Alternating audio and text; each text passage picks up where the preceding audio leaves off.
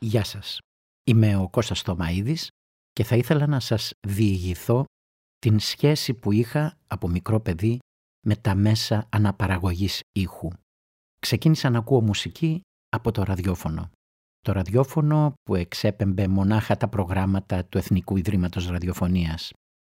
Θυμάμαι από την παιδική μου ηλικία να ακούω φανατικά εκπομπές όπως το Θέατρο της Δευτέρας ή της Τετάρτης λίγο αργότερα, εκπομπές ε, περιήγησης ε, στην ε, Ελλάδα, ήταν η Ευγενία Περιορία αν θυμάμαι καλά, και λίγο πιο μικρό στην Αντιγόνη Μεταξά, την Θεία Λένα. Αρχές δεκαετίας του 70 είχε κυκλοφορήσει η κασέτα και λίγο πιο νωρίς. Ένας θείος μου μου χάρισε λοιπόν ένα κασετόφωνο μεταχειρισμένο.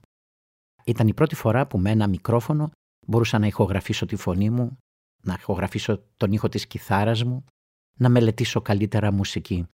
Ήταν η πρώτη φορά που μπορούσα να κάνω μια επιλογή τραγουδιών, να την έχω για τις εκδρομές μας ή να χαρίζω σε φίλους μου τις δικές μου μουσικές επιλογές.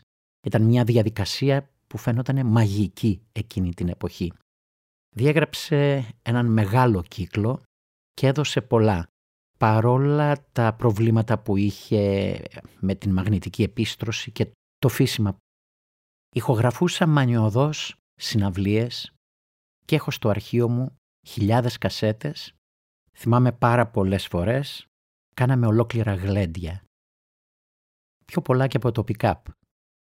Το pick-up ήσουν αναγκασμένος να αλλάζεις τους δίσκους, ε, έπρεπε να, να αλλάζεις τις ταχύτητες από μικρά δισκάκια σε μεγάλα.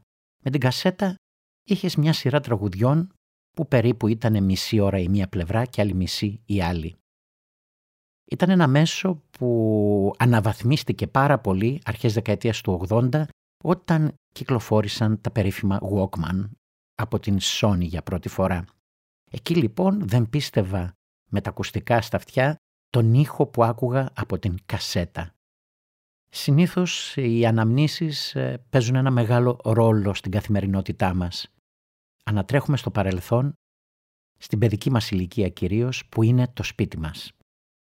Βλέποντας σήμερα τις κασέτες, με τα γράμματά μου, με τις ημερομηνίες της ηχογράφησης, πραγματικά συγκινούμε.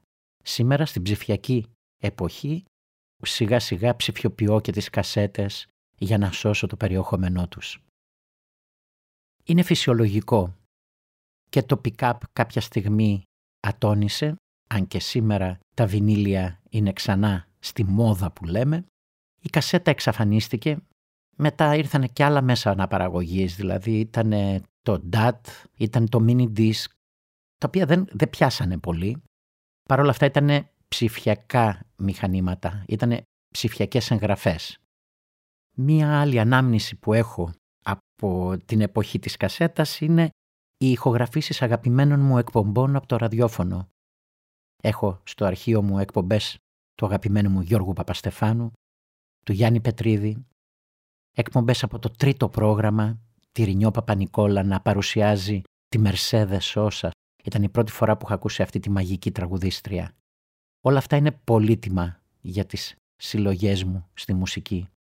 Σε μια εποχή που η λέξη κασέτα δεν λέει τίποτα στη νέα γενιά και δεν ξέρουν τι είναι η κασέτα, εμείς οι μεγαλύτεροι ανακαλούμε στη μνήμη μας όλες τις στιγμές, όλες τις εικόνες που έχουμε ακούγοντας μουσική μέσα από τις κασέτες.